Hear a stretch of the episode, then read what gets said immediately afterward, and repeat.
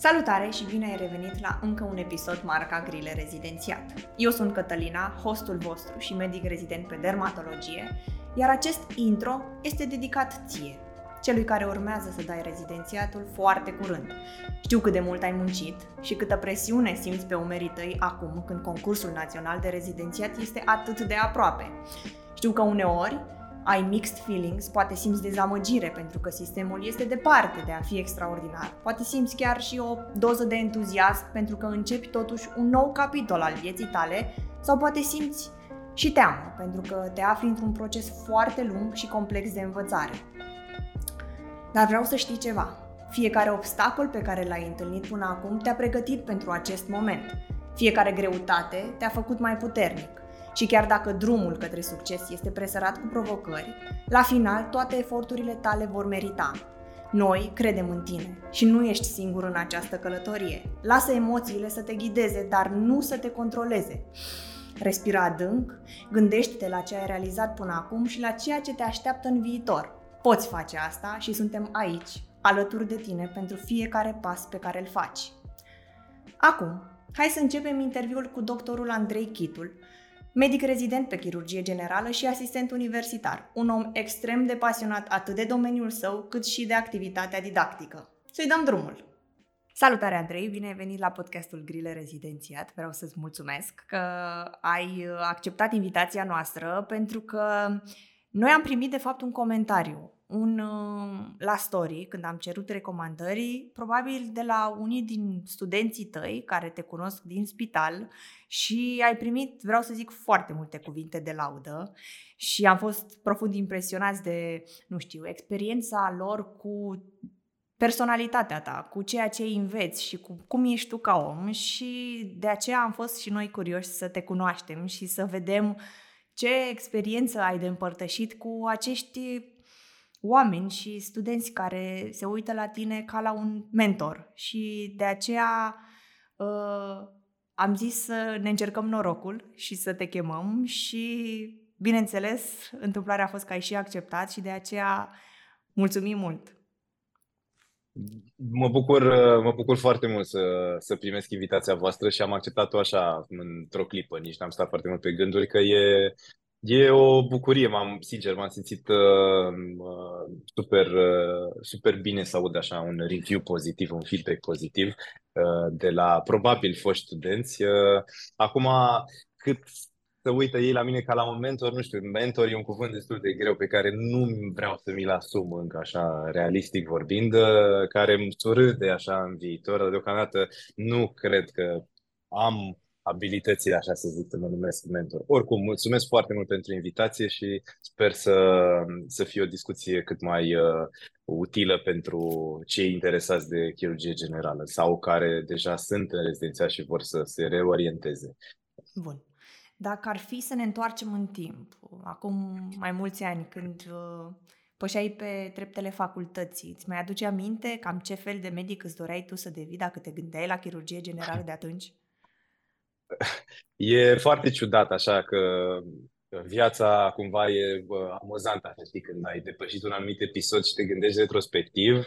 Uh, sincer, uh, paradoxal, prima, primul gând, prima specialitate la care m-am gândit când am plecat de acasă uh, a fost chirurgia generală. Neștiind nimic despre chirurgia generală, Ehm, nu mă înțelegeți greșit, adică n-a fost, mamă, chirurgie generală de la 18 ani și toată facultatea am zis eu, doar asta voi face, am fost uh, uh, chirurg uh, dinainte să știu. Nu, nici vorbă. Asta a fost gândul din cauza că e mentalitatea asta așa uh, socială a persoanelor de obicei non-medicale, a publicului laic, să zic așa, că domnule, las că o să înveți tu și o să devii tu chirurg, așa cumva, chirurgul e pus pe un piedestal, așa, și uh, e făcut să pară foarte cool, nu că n-ar fi foarte cool, dar uh, și cumva din cauza asta m-am lăsat influențat și am plecat, îți seama, cu o minte necoaptă la începutul facultății, zic, domnule, eu o să mă fac chirurg. Bine, după aia, când am ajuns în București, din provincie e copleșitor, gândurile facultății, m-am luat cu treaba, am uitat de gândul ăsta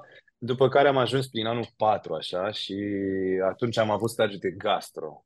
E, ăla a fost stagiu, așa, cu, cu click. mi-a plăcut foarte mult gastroenterologia și multă vreme am cochetat cu ideea de gastroenterologie. De fapt, am realizat treptat, pe măsură ce m-am mai maturizat, nu că aș fi foarte matur acum, să ne înțelegem, dar uh, pe măsură ce mai câștige experiență, așa am realizat că încă din anul întâi materiile care aveau cumva conexiune cu tubul digestiv, anato, fizio, fiziopat, anatopat, gastro, oricare, tot ce ținea de secțiunea de tub digestiv, îmi venea foarte ușor să o învăț și îmi plăcea.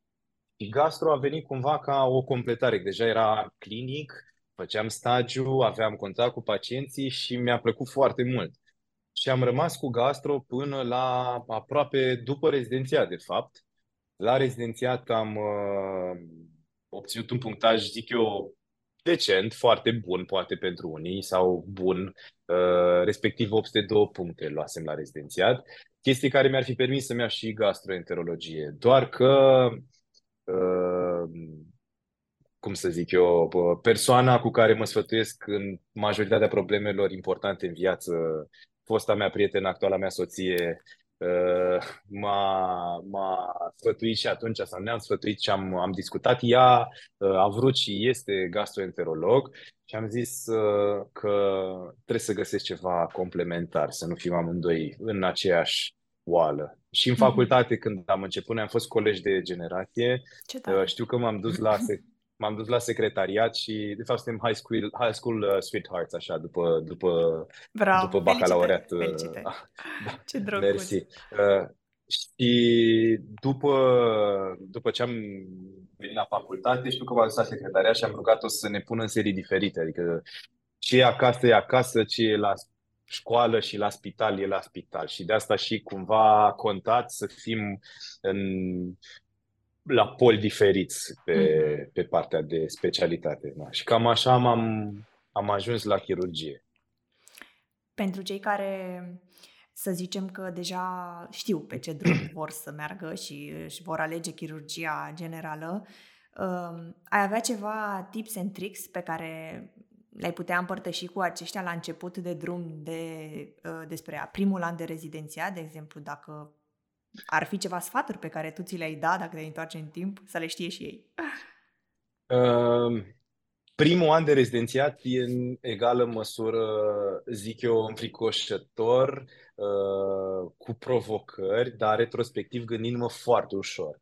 Adică acum că au trecut ani și mă gândesc așa în spate, în primul an ai mereu scuza asta, lasă-l mă că e, e în anul întâi și vii, na, lumea nu se așteaptă să vii pregătit pentru ca și cum ai trecut prin rezidențiat deja. Adică lumea știe că din facultate ieși cu creierul tocat de toate informațiile, rezidențiatul, examenul de rezidențiat și pregătirea pentru examen de rezidențiat. Se întâmplă, se întâmplă de la momentul în care începe rezidențiatul uh, relativ uh, cu puțin timp înainte.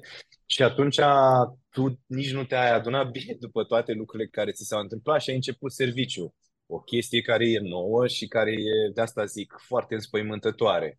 Mediul nou poate ști așa din facultate, dacă ajungi să lucrezi pe o, pe o secție pe care ai mai fost ca student, poate ști din vedere pe unii colegi mai mari, dar uite, de exemplu, pentru mine, totul era nou, nu știam pe absolut nimeni, doar din auzite, Uh, și mi-era cumva foarte teamă așa să până am prins un pic gustul, până am simțit care-i treaba și Cred că ce e foarte important, de fapt asta e mai ales pentru cei care sunt încă în facere, încă în facultate, nu sunt an terminal, uh, mi se pare că e foarte important să subliniez uh, cât de util este să înveți la timp. Adică mm-hmm. noi mereu ne gândim așa, trimite și în școala gimnazială și în liceu și mai târziu și în facultate, avem chestia asta, să zicem, doamne, ce mi-o trebuie mie treaba asta? Acum, pentru mine personal, cu foarte mici excepții din facultate, la anumite stagii pe care nu vreau să le numesc, că și acolo sunt oameni care muncesc și care sunt interesați și care, sunt, care fac o treabă foarte bună, cu mici excepții, orice informație acumulată în timpul facultății, îți, dacă nu mi-a servit deja, sunt sigur că va ajunge să-mi servească într-o bună zi. Și uh, know-how ăsta, adică să ai un pic de informații suplimentare, te poate propulsa în fața turmei, te poate scoate în evidență. Mm. De asta uh, minimalizarea unor informații din facultate, să zici, domnule, mie, eu știu că vreau chirurgie, nu mă interesează orice altceva, e un pic o abordare greșită din punctul meu de vedere, că te poate ajuta în, în rezidențiat. Ce, na, la început trebuie să începi să înveți cu ce să mănâncă chirurgia. De fapt, înveți cu adevărat cu ce se mănâncă medicina prima dată și ce înseamnă practica într-un, într-un spital și apoi progresiv începi să aprofundezi, să te supra-specializezi, dacă pot să zic așa, uh, în sensul că, na, informațiile basic astea, ce e esențial la început e să știi să iei o anamneză, să faci un examen obiectiv corect, uh, adaptat specialității pe care ai ales-o, să știi să completezi o foaie de observație și, de fapt, deși toți fug, aoleu, foi, completăm foi de observație, cât o fi de, de consumatoare de timp completarea unei foi de, de observație, exercițiul pe care îl faci fără să-ți dai seama de a rezuma informațiile obținute într-un mod structurat, fie că vorbim de anamneză, fie că vorbim de examen obiectiv, te ajută și pe tine să-ți pui rotițele în mișcare în sensul meseriei pe care o, o vei avea sau o ai ales-o deja uh, și să, să judeci cazul, să începi să gândești și începi cu fiecare pas, cu fiecare zi, rotițele se învârt din ce în ce mai bine și mai amplu și mai multe și te dezvolți. Așa ca pentru mine personal, dacă ar fi să mă întorc în timp, mi-aș zice ține-o tot așa. Adică n-aș schimba nimic din ce am din ce am făcut până acum și din cum mi-a mers până acum. Chiar n-aș, mi se pare că am avut, am avut noroc și, și până acum lucrurile au mers mai bine decât mă așteptam. Deci îți place unde ai ajuns, practic, în punctul în care ești acum? Da, da, okay. da. Sunt, sunt mulțumit. Sunt mulțumit, îmi doresc mai mult, nu mă mulțumesc cu, cu ce am până acum. Am doresc să cresc cât mai mult posibil, într-un timp cât mai scurt posibil și fac tot ce îmi stă în putință pentru, pentru chestia asta, dar așa, per total, e bine. bine. Cum simți că te-a transformat viața de medic pentru, pe această specialitate, în afara spitalului? Uh, așa, îți dai seama cu adevărat, știi, când ești la spital și ești doar cu colegi din aceeași breaslă, ți se pare că ești la fel ca întotdeauna, mm-hmm. nici nu-ți dai seama când te întâlnești cu, cu foști colegi de facultate care sunt acum în alte, în alte specialități, atunci abia îți dai seama de contrastul enorm care există între uh, mine și ceilalți. Uh, din foștii colegi de grupă, uh, cu excepția unei singure colege care e pe o specialitate chirurgicală, restul sunt pe parte medicală, radiologie, în fine. Și când ne întâlnim cu grupa, îți dai seama că care sunt chirurgi și care nu sunt chirurgi, la modul că simți că îmbătrânești mai, mai repede decât ceilalți, petreci uh-huh. foarte mult timp în spital și uh, cumva chestia asta se simte. Ești mai, mai obosit, găsești timp mai greu pentru întâlnirile astea. Nu că ei n-ar munci, Doamne ferește, dar cumva programul e, e foarte haotic în chirurgie și de fapt chestia asta uh, e, e importantă de menționat. Deci, um, mă bucur că practic am avut și o discuție cu tine înainte ca să aflu un pic despre tine. Pentru că întrebarea următoare e mai mult și pentru mine să, să știu cum, cum ai gestionat un, spitalul, haosul care e pe chirurgie generală, faptul că ai făcut și un doctorat și doi copii. uh, trebuie să lămurim niște lucruri, niște disclaimere. Doctoratul încă e în facere, okay. nu e terminat marele meu noroc legat de doctorat a fost uh, spre deosebire de studenții care au făcut facultatea în pandemie și au făcut cursuri online, care a fost o, cred că se va dovedi a fi un lucru foarte negativ pentru dezvoltarea lor.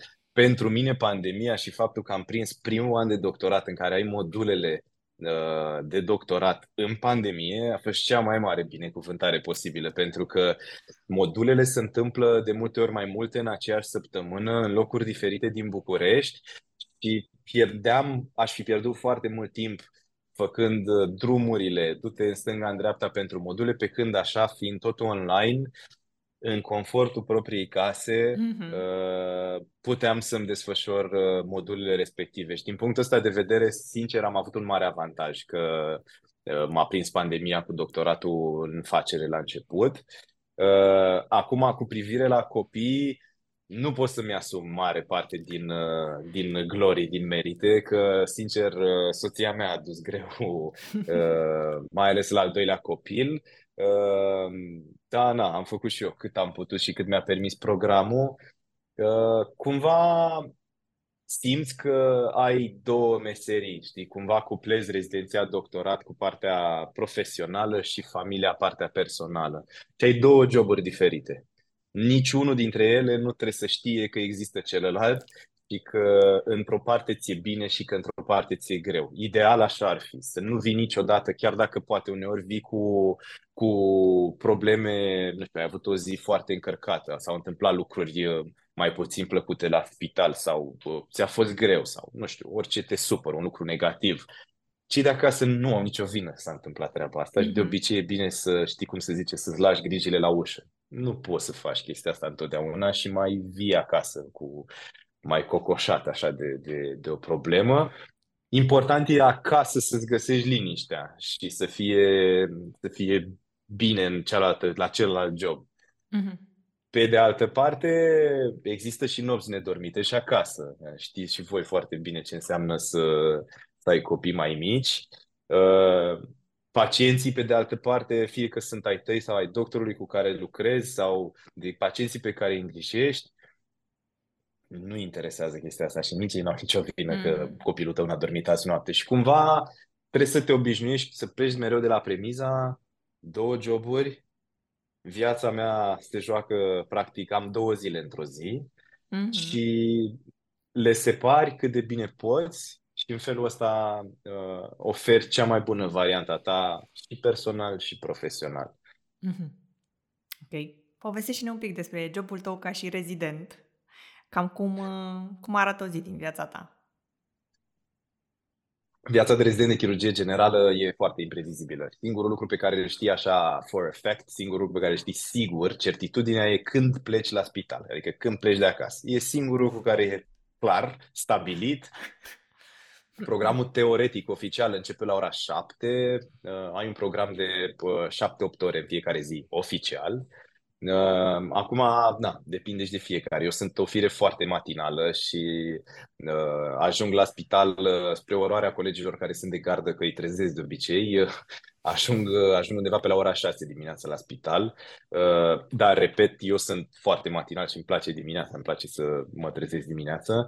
Uh, chestia asta o fac pe lângă uh, na, caracterul meu matinal, cum ziceam, o fac și pentru că îmi câștig o tihnă suplimentară, extra ora aia de, de lucru, să zic așa, în care pot să văd fiecare pacient în, în parte, să nu o fac superficial și pe fugă, uh, pentru că eu nu funcționez, poate alții reușesc să facă chestia asta în profunzime, așa să vină, să aibă mai mult timp. Uh, stilul meu e diferit, îmi place să, să fac lucrurile bine și în tihnă și să stau cu fiecare de vorbă, să ascult ce are de spus și cum se simte. Uh, și asta e plecarea de acasă e, e certă. După aia ce se întâmplă, Dumnezeu cu mila, glumesc. Nu, e, știi așa, ai în mare idee cam ce operații se întâmplă a doua zi, ai o idee vagă și cam ce se prefigurează pe săptămâna în curs și pe zilele ce le, ce le urmează, dar uh, în principiu dimineața vizita la pacienți, uh, dau o tură la pacienții medicului cu care lucrez, uh, scriu o evoluție, pregătim medicația pentru ziua respectivă, uh, după care urmează pansamentele pacienților, să te asigur că lucrurile merg bine și la plăgile postoperatorii, raportul de gardă și după aia cam se intră în sală. Uh-huh. După ce ieși din sală, când ieși din sală, chestie care e foarte variabilă, revii pe secție să termin treaba zilei respective. Foile de internare noi, externările pentru zilele următoare, mai e nevoie de încă un pansament, mai, mai vezi o tură pacienții. Cam asta e așa în linii foarte mari. Este programul unei zi normale. Mm-hmm. În sală, când uh, uh, intrați, um, cam din ce an începeți să faceți și voi ceva? ca rezident? E, e foarte, e foarte variabil răspunsul. Adică e, e foarte variabil în funcție de unde ești, cu cine lucrezi și, și așa mai departe. Pe, o să vorbesc strict în privința Spitalului Colțea, unde rezidenții la început cred eu că sunt privilegiați puțin uh, față de exemplu de uh, colegii noștri rezidenți din Geneva. Am fost uh, într-un stagiu de șase săptămâni acolo. Rezidenții de anul întâi de chirurgie generală fac prin rotație, au o săptămână la câteva luni, la care sunt uh, distribuiți la bloc operator să intre în sală. O săptămână la câteva luni. În rest, sunt uh, responsabili de secție și stau pe secție, de dimineață până seara. Nu prea văd bloc operator. Ori la noi, adică eu, de exemplu, am intrat din anul întâi, am intrat în sală, e adevărat, ca ajutor, ca mâna a treia, mâna a patra la început, dar progresiv ajungi să crești și acum uh, șeful de secție și mentorul meu uh, uh, a implementat așa o Uh, abordare foarte, foarte faină pe care probabil că mulți, mulți și-ar dori-o și o invidiază, în care sub îndrumarea unui medic mare, a unui primar, să poți să-ți internezi tu cazuri, să-ți internezi pacienții, să te ocupi de ei sub supravegherea lor, să-i operezi tu cu ajutorul unui medic mare, dar cumva încep din anii mai mari, din anii 4, 5, 6, încep să ai pacienții tăi, e adevărat. Uh-huh cu mantinelă, cu roți ajutătoare în permanență. Nu, nu e fer nici față de pacient să, să fie uh, expuși la potențiale greșeli care na, sunt normal să apară din cauza lipsei de experiență, dar cu îndrumarea asta permanență și cu ochii vigilenți a unor medici cu experiență, am ajuns să, să avem cazurile noastre, să le operăm noi și să ne ocupăm complet aproape de îngrijirea perioperatorie a pacienților așa la început, la început, la început, nici nu e corect să speri da. că vei face, nu știu, o rezecție rectală în primul an tu singur. N-ai, nu se poate, na, nu e normal. Uh, și crești progresiv și trebuie să, trebuie să ai răbdare, să muncești și să ai răbdare, să înveți pense, să înveți stilul fiecărui doctor, să înveți noduri, să înveți să coși, să, na, toate lucrurile care țin de bucătăria internă a chirurgiei. Pe ideea întrebării anterioare, cineva din comunitatea Grile Rezi a întrebat dacă este obligatoriu să pleci în stagii în afară sau e suficientă experiența pe care o ai în spitalele românești ca să fii un medic bun? Din punctul meu de vedere, răspunsul este categoric da. E extrem, extrem, extrem de important și util să, să pleci în afară, să te expui la sisteme de sănătate din, din, din afara României. Um, există dublu, dublu rol, dublu avantaj. Uh, unu, uh, personal, cred că expunerea la mentalități diferite, la stiluri de oameni diferiți, minorități și etnii și uh, populații uh, diferite, Uh, te dezvoltă ca persoană, în primul rând. Uh, înțelegi, de exemplu, în, am lucrat un an în, uh, în Marea Britanie, în Londra, și am avut contact cu persoane din toate colțurile lumii. Londra, care na, e cunoscut ca mozaic cultural, Uh, și am învățat foarte multe chestii ca persoană de la, de la colegii mei de acolo. Uh, despre Uh, a fi empatic, de a lucra în echipă, modul de a fi selfless, așa, să nu fii egoist, să-i ajuți pe ceilalți, să râzi diferit, să ai un glume diferite, să mănânci diferit. Toate lucrurile astea contribuie favorabil la dezvoltarea ta ca sine, ca persoană.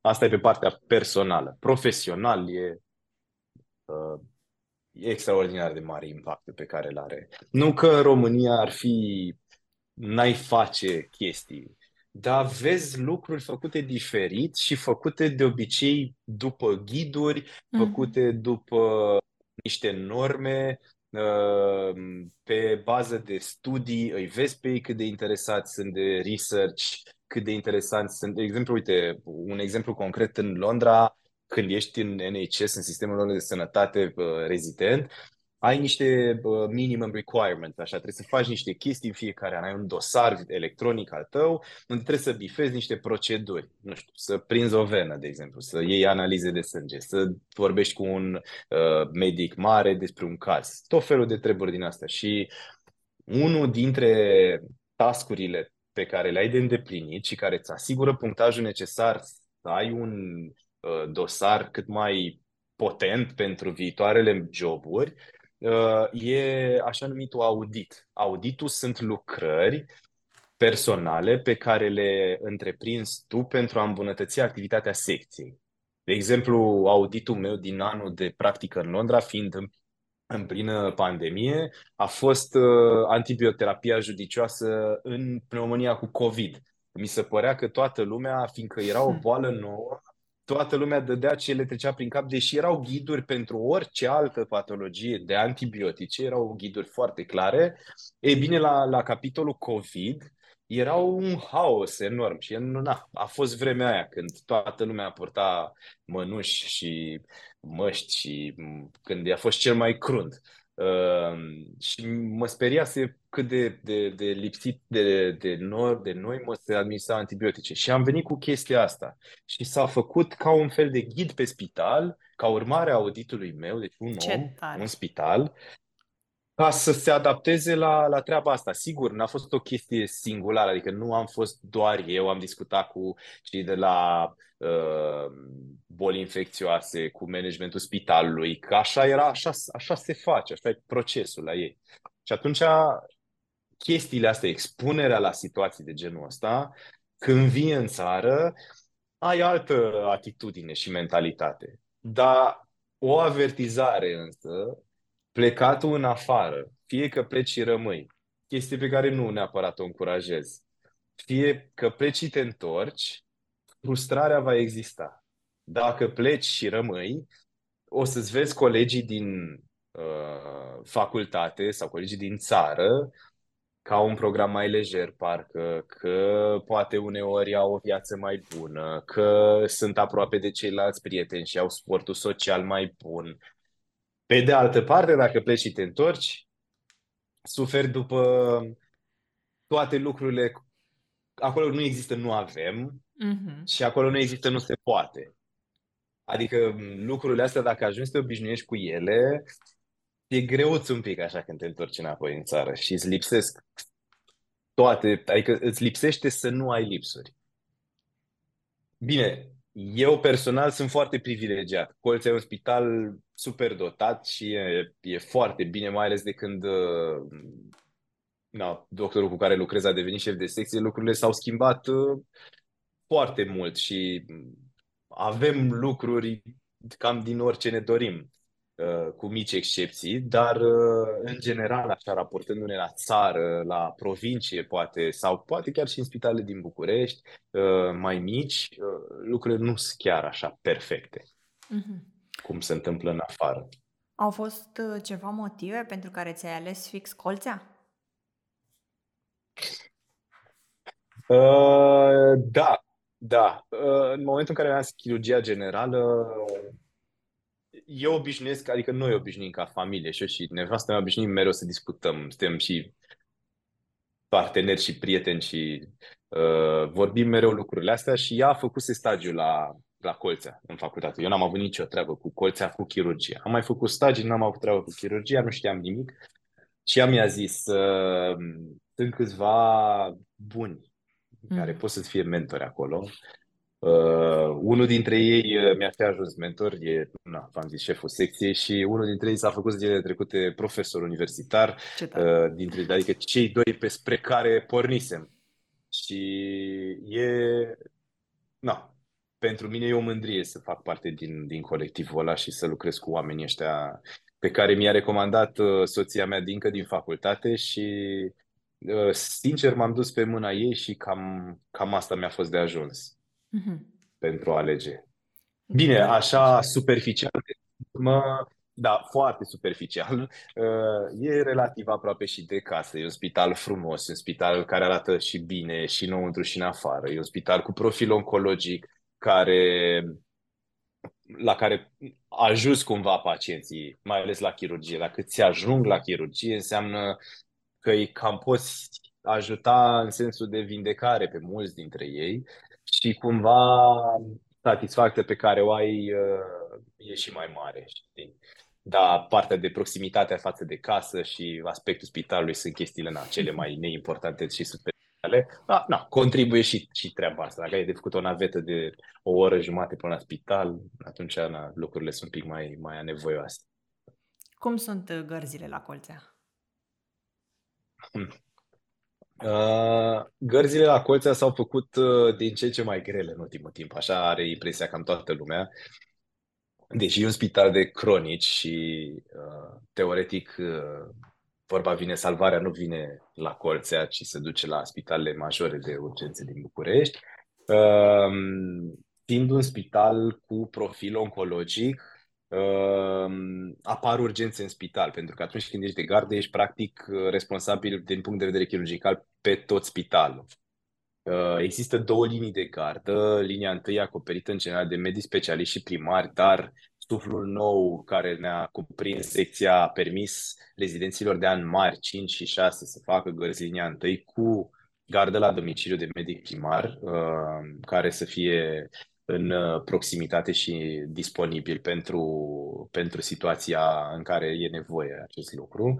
Uh, și asta ziceam că urgențele intraspitalicești s-au făcut mai frecvente. Fiind spital de uh, neoplazici, apar destul de des ocluziile digestive înalte, joase, apar sângerări, hemoragii, de, fie hemoragii digestive superioare, inferioare, uh, și gărzile s-au, fă, s-au făcut din ce în ce mai aglomerate și mai grele. Sigur, nu e corect să compari garda din Colțea, unde poate ai uh, două, trei uri, două urgențe, să zicem, maxim pe noapte, cu colegii din spitale de urgență care au câte patru linii de gardă și sunt disperați, nu mai știu pe unde să mai stea un pic, un minut. Nu e nu suferă comparație. Raportat la dezvoltarea spitalului așa în ultimii ani, s-a făcut un pic mai greu. Da, nu fac comparație cu niciun alt spital, mai ales de urgență. Mm-hmm. Ne poți povesti un pic despre, să zicem, un caz care ți s-a părut ție solicitant din, atât din punct de vedere al complexității, cât și din punct de vedere emoțional? Uh, da. Uh, bine, acum cazul care îmi vine în minte e unul care m-a afectat sau m-a, m-a care m-a implicat foarte mult emoțional. Cazul în sine, așa, luând-o la rece, nu era un caz complex neapărat, dar povestea uh, e na, un pic uh, uh, emoționantă. Uh, na, la fiecare caz, cumva, care merge un pic mai greu și e mai complex, lași așa o părticică din suflet acolo, că te implici și vrei să-i fie bine pacientului, dar mă, mi-a venit în cap acum E vorba de o rudă a unui uh, coleg și prieten foarte bun de la spital, uh, o fată tânără de 30 și ceva de ani, uh, care a fost diagnosticată cu un cancer, operat de mai multe ori prin afară și venită într-o stare gravă la noi, în speranța de a se mai putea face ceva. Uh, din păcate, mare lucru nu se putea face și era o, o fată care uh, era foarte plină de viață așa și uh, deja intuiți cam ce s-a întâmplat, care e finalul poveștii după uh, tipul verbal pe care îl folosesc. Uh, veselă, optimistă și partea sfâșietoare așa a cazului era că avea o fetiță uh, mică de câțiva ani, de nu știu, 3-4 ani avea atunci fata, cu care vorbea mereu și despre care ne povestea mereu și ne arăta poze și abia aștept să mă întorc la ea acasă și stăteam de vorbă dimineața, veneam și ne așezam pe scaun și eu și uh, colegii lângă ea și povesteam așa ca cu un prieten pe care nu l-am mai văzut de mult și parcă, parcă mai mereu ne încuraja ea pe noi. Hai lasă că o să fie bine, nu stați liniștiți, nu vă faceți griji. Din păcate, na, na, a, s-a stins uh, la puțin timp după și sunt ceva în trecut de atunci, dar uite că încă mă, mă bântuie amintirea cazului respectiv. Așa, în general, cam tot ce are conexiune sau tangență cu copii, când sunt implicați cumva copii, mai ales de când am și eu, sunt, mă rupe, sunt distrus, sunt făcut bucăți. Nu, nu pot. Ăsta e și motivul pentru care n-aș putea în viața mea să lucrez cu copii, să fiu medic, de pediatru, neuropediatru, orice ține de copii. În viața mea n-aș putea. Mă gândesc mereu, empatizez până la punctul în care mă identific și mă gândesc cum aș face eu în situația aia, iar chestia asta are un efect uh, foarte negativ așa asupra, asupra energiei mele și asupra stării de, de sine. Ok, da, e, este într-adevăr o realitate cruntă că se întâmplă probabil din ce în ce mai des la persoane atât de tinere care ar avea toată viața înainte și lasă copii na, fără mamă, fără tată. Și exact. M- lucrurile astea Pe de altă parte, cumva, te rog, scuză-mă. Nu, ziceam că lucrurile astea ar trebui practic să fie într-adevăr și gestionate de persoane care sunt mai puternice din punct de vedere, care nu pot să facă, să se transpună mereu în, în viața lor, că, de exemplu, nici eu nu aș putea să fac treaba asta acum având copil și îmi imaginez da. cât de greu poate să fie. Știi cum e când, na, făcând în fiecare zi treaba asta și expunându-te la drame până la urma urmei, că se întâmplă, din, și cum ai zis și tu, la pacienți din ce în ce mai tineri, uh, te și călești.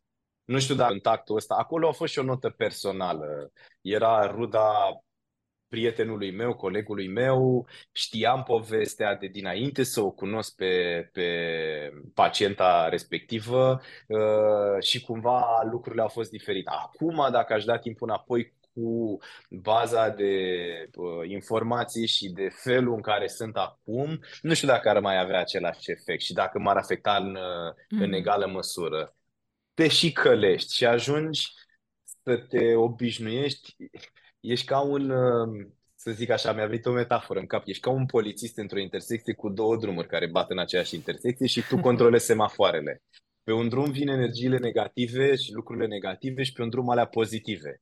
E bine să mai lași un pic verde și la negative, că alea te ambiționează, te fac să te actualizezi, te fac să, să cauți să devii un better self, o variantă mai bună a ta dar nici prea mult verde nu e bine să le lași, că după aia te pot copleși și atunci mai dai drumul la energiile pozitive. Fie că vorbim de o poveste cu un prieten sau o ieșire în parc cu copiii sau poate chiar o vacanță, dar atâta timp cât știi să te joci cu telecomanda care controlează semafoarele astea două, uh, nu ajungi să mai cazi, să fii copleșit de, de cazuri. Te călești, te obișnuiești. Wow, uite, ăsta un sfat chiar foarte bun, de pus în practică de oricine. Mi se pare... Da, wow, da, da nice. Da. Chirurgie generală și psihologia rezidentului, că doctorul Andrei Chitul. oh, doamne. Dacă ar fi acum să uh, dai un exemplu de un lucru pozitiv și un lucru negativ despre chirurgia generală pe care nu-l știai înainte și l-ai descoperit după ce ai început rezi, care ar fi?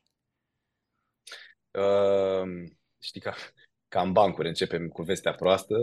Da, uh, facem sandwich. Luc- Mai da, bine. cu lucru, da, lucru, hai, atunci dacă e sandwich, lucru pozitiv, negativ, pozitiv, să fim pe plus. Uh, un lucru pozitiv uh, în uh, rezidențiatul de chirurgie generală e ajutorul, adică satisfacția pe care o ai când tratezi pacienții. Chirurgia generală, spre deosebire de alte specialități, poate medicale, uh, are un rezultat, uh, adică sunt și o fire care nu are foarte, foarte multă răbdare uh, și cumva mă bucur că distanța dintre cauză și efect e mică. Adică, mhm. nu știu, vine un pacient care are o boală, l-ai operat, uneori nu o mai are. Mm-hmm. Sau uh, uneori ai ameliorat starea. E un răspuns rapid uh, și o satisfacție rapidă și la anumite patologii păi, schimb literalmente viața pacienților. De exemplu, una din sferele din chirurgie în care sunt, de care sunt interesat uh, și pentru care am și fost la, am fost în Elveția la stagiu, e partea de uh, proctologie și plăgi uh, postnatale, postepiziotomie. De exemplu, sunt paciente tinere cu o calitate a vieții foarte proastă, cu o incontinență și pentru fecale și gaze, o calitate a vieții groaznică la 20 și ceva de ani să ai nevoie de pamper și chestii de genul ăsta. Și sunt operații făcute pe cale perineală care pot oferi până la viață la fel de bună ca înainte, dacă nu cel puțin o ameliorare foarte bună mm-hmm. a calității vieții. Și atunci satisfacția asta e incomensurabilă și incomparabilă cu alte, uh, alte uh, specialități. Asta e un lucru pozitiv. Un lucru negativ e programul, cred, uh, și faptul că atunci când uh, te alegi chirurgie generală, dacă vrei să rămâi în chirurgie generală, te duci frumușel la starea civilă a sectorului de pe raza spitalului, faci certificat de căsătorie cu chirurgia generală și ești cam al ei. Uh, și trebuie wow. să fii devotat și trebuie să fii uh, fidel și uh, să fii atent, să nu o jignești și să te comporți foarte frumos cu ea pentru că ea are și ea grijă de tine și îți dă de mâncare la urmă urmei și pune pâinea pe masă.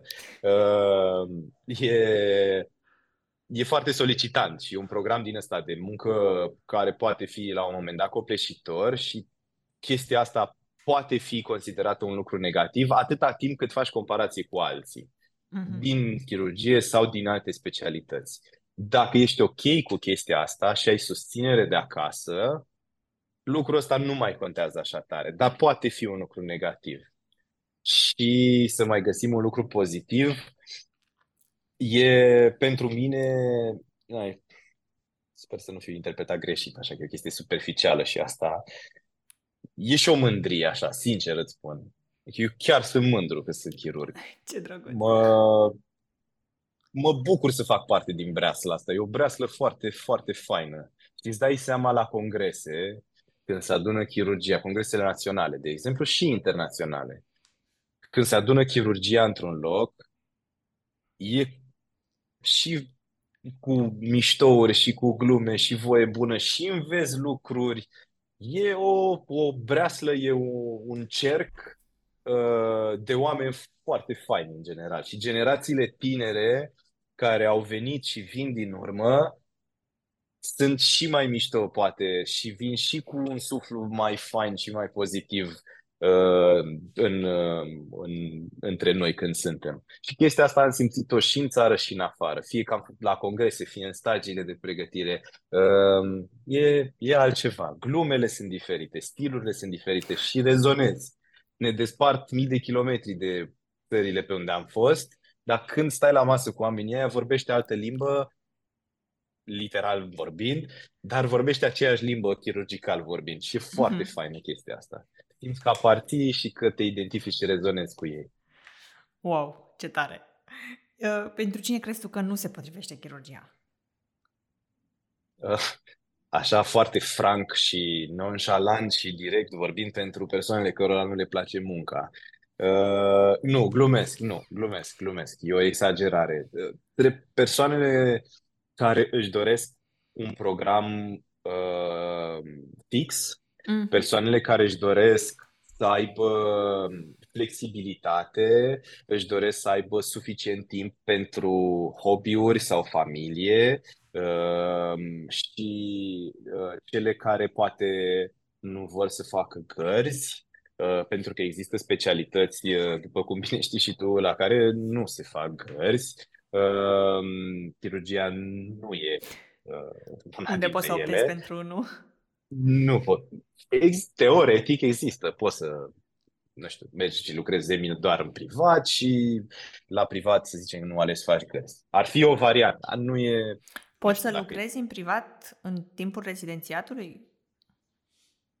Ca să gestionezi tu cazurile tale, să consulți, nu, n-ai drept legal. Poți să ai contract de colaborare atâta timp cât ai un PFA sau un SRL și să intri în sală ca ajutor la uh, alte, alte operații. Asta, asta e singura variantă și poți să fii și remunerat.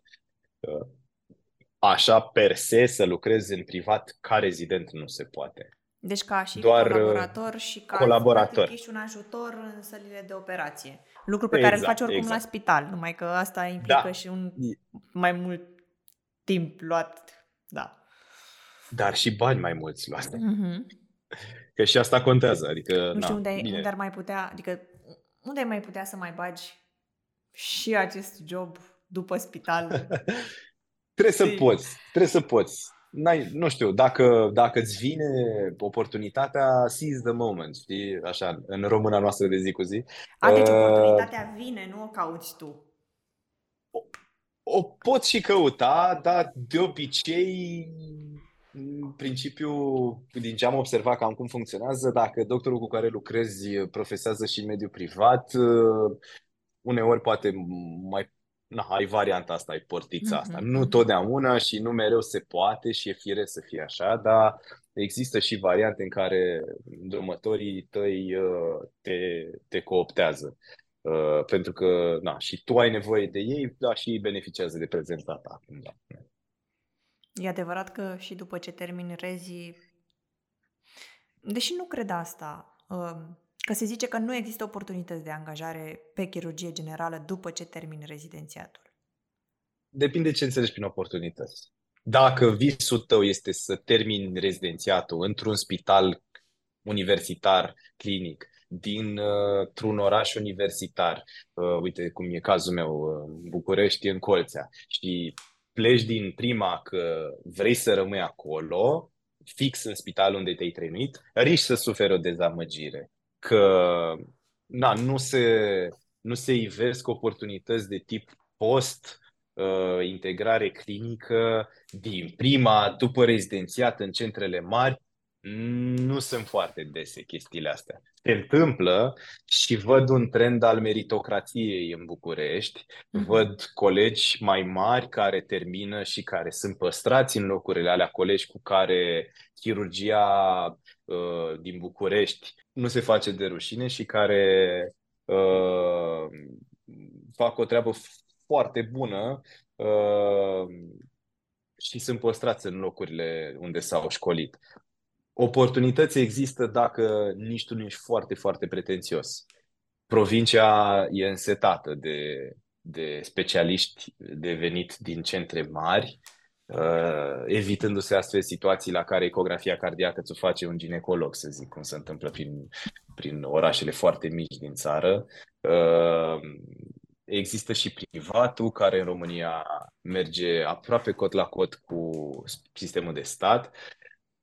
Oportunități există. Atâta mm-hmm. timp cât aspirațiile tale sunt pământene, pământești, nu sunt extraterestre, așa nu îți dorești uh, praf de stele, Uh, sunt, sunt suficiente oportunități încât să, să, să-ți permită să, să trăiești și să trăiești bine. Crezi că um, crește posibilitatea de a te angaja unde îți dorești dacă practic te axezi pe o anumită ramură a chirurgiei generale, dacă ai mai multe atestate sau dacă ai o supra-specializare? Da, cred că dacă ai experiență sau ai stagii de pregătire nu, în afara spitalului, nu doar neapărat în, în afara țării, deși majoritatea spre asta se, se uită.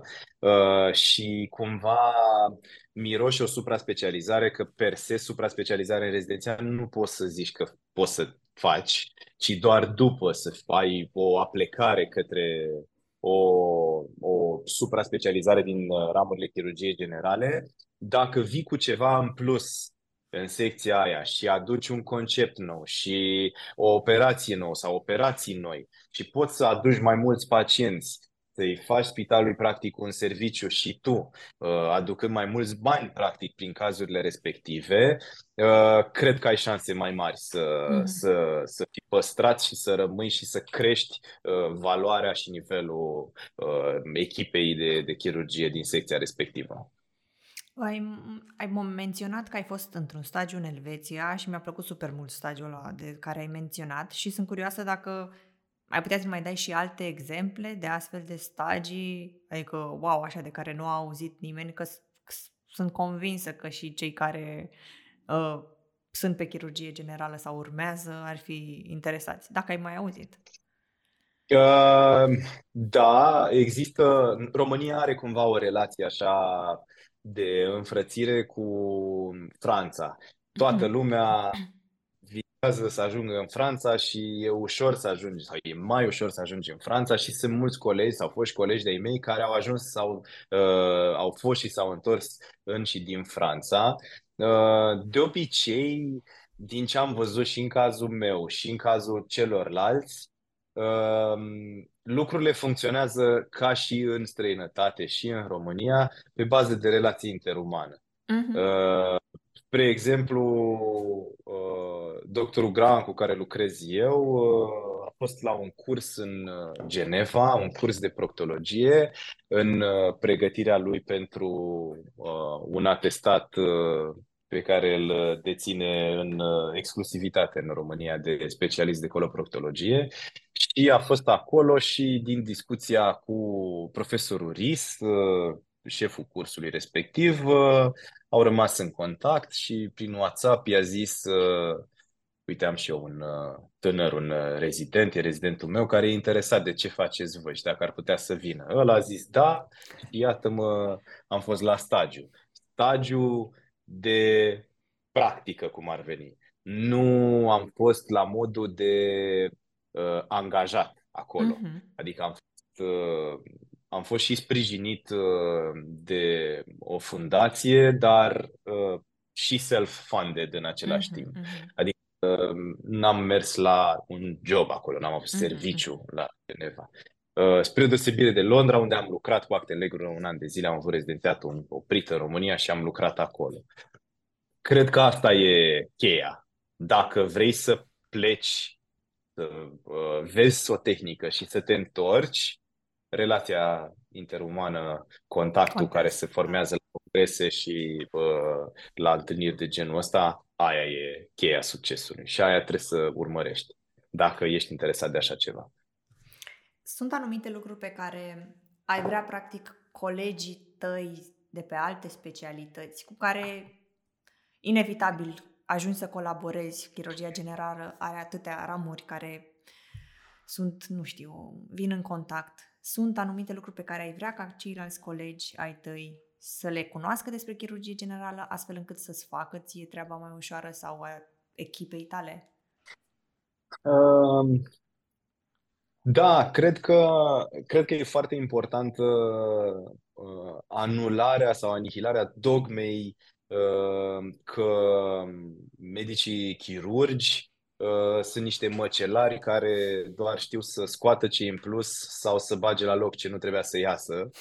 Și că chiar dacă electrocardiogramul nu e uh, specialitatea noastră și punctul nostru foarte, foarte bine zis, uh, suntem și noi medici și uh, știm ce facem și ne putem îngriji bine pacienții și suntem deschiși la, la colaborare în permanență și să ajutăm atâta timp cât uh, e nevoie.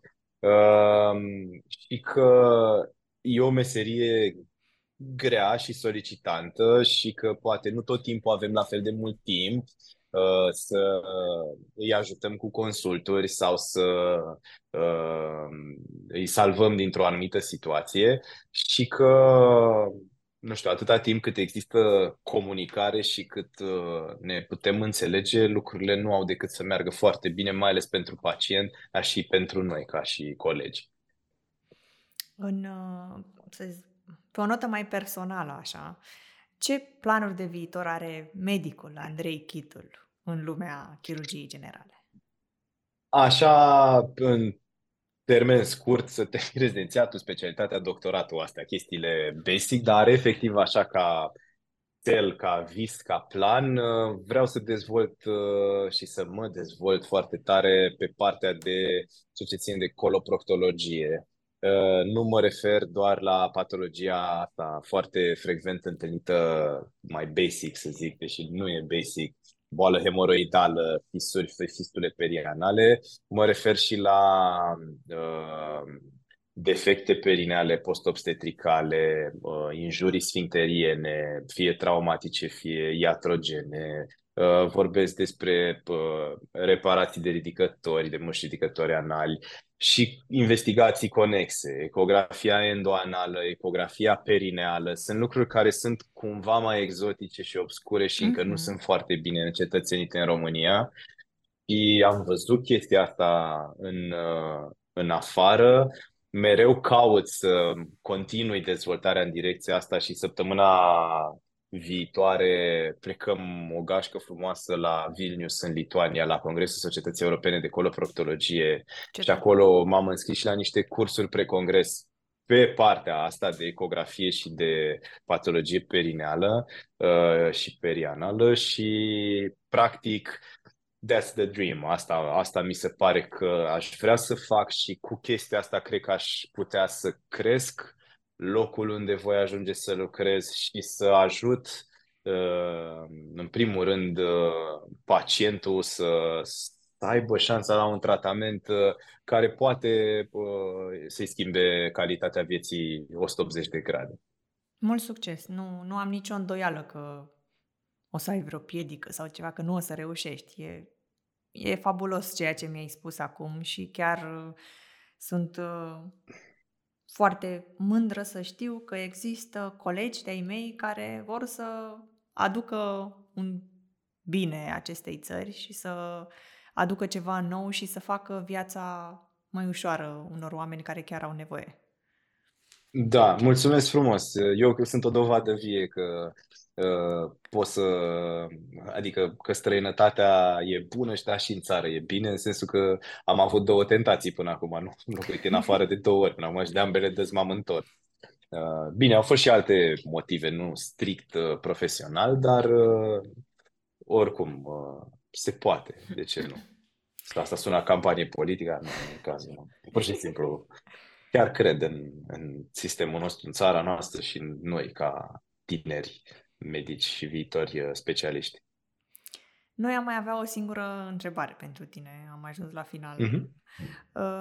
Ce sfat sau care este practic cel mai important sfat pe care l-ai dat tu unui absolvent de medicină care vrea să urmeze chirurgia generală? Muncește. Muncește, aruncă-te cu capul înainte, fii curajos, uh, nu-ți fie frică să muncești, munca n-a omorât pe nimeni, uh, munca înseamnă nu doar uh, să fii la spital, ci înseamnă să citești, înseamnă să cauți informații, să vezi unde ți-a greșit colegul, să vezi unde ai greșit tu, dar atâta timp cât ești devotat și muncești, nu cred că ai cum să nu reușești și să nu ai succes. Nu neapărat că, mamă, o să ajungi să câștigi Nobel pentru sănătate, pentru medicină, dar uh, să-ți permită chestia asta să ai un trai bun mm, și financiar, și personal, și de, ca satisfacție și din toate punctele de vedere. Munca e uh, elementul cheie în toate specialitățile și mai ales în chirurgia generală cred că e cel mai, cea mai mare uh, realizare pe care o poți avea, că prin muncă reușești. Complet de acord. Bun. Păi uh, mai rămâne doar să te felicităm încă o dată și să-ți mulțumim că ai venit la podcastul nostru. Uh, practic, dacă stau acum să mă gândesc, Mulțumim și că ai acceptat o oră atât de matinală, pentru că acum este o dovadă și pentru mine că dacă îmi încep ziua cu un podcast ca ăsta pe care l-am avut cu tine, unde practic acum sunt uh, plină de optimism și foarte, foarte bine dispusă după ce am auzit cum, uh, nu știu, un om atât de pasionat a ajuns în locul potrivit și face lucrurile potrivite și are atât de multe planuri de viitor interesante și super ca lumea îți, uh, nu pot decât să, să fiu fericită că fac asta și poate să o fac mai des. Dar pentru tine, ca și tată, ca și om, soț și doctor, nu pot decât să îți urez mult succes și poate pe viitor vei fi dispus și pentru altfel de proiecte în cadrul Grile Rezidențiat și ne bucurăm că ai ales să faci parte din comunitatea Grile Rezidențiat și din uh, acest uh, show al episoadelor despre diferite specialități.